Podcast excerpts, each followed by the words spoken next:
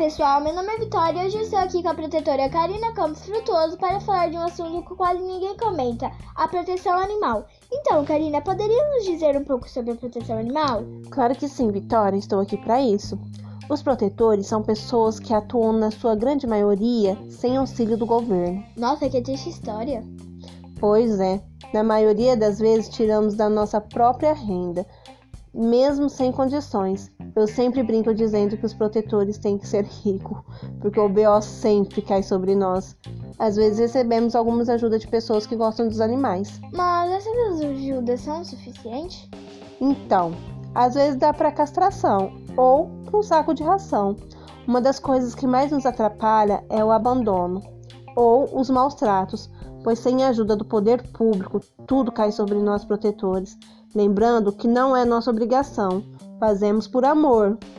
Os responsáveis não estão ligando pelo que, pelo que passamos. Hum, mas ninguém resolve? Em que podemos ajudar? Sim, muitos protetores já tentaram, mas são tentativas frustrantes. E sim, todos podem ajudar. Podem doar ração ou casinhas, remédios, carona solidária, ajuda com pagamento no veterinário e, por último, mas não menos importante, denunciar os maus tratos no número 0800 600 6428. Karina, mas e se descobrirem quem ligou?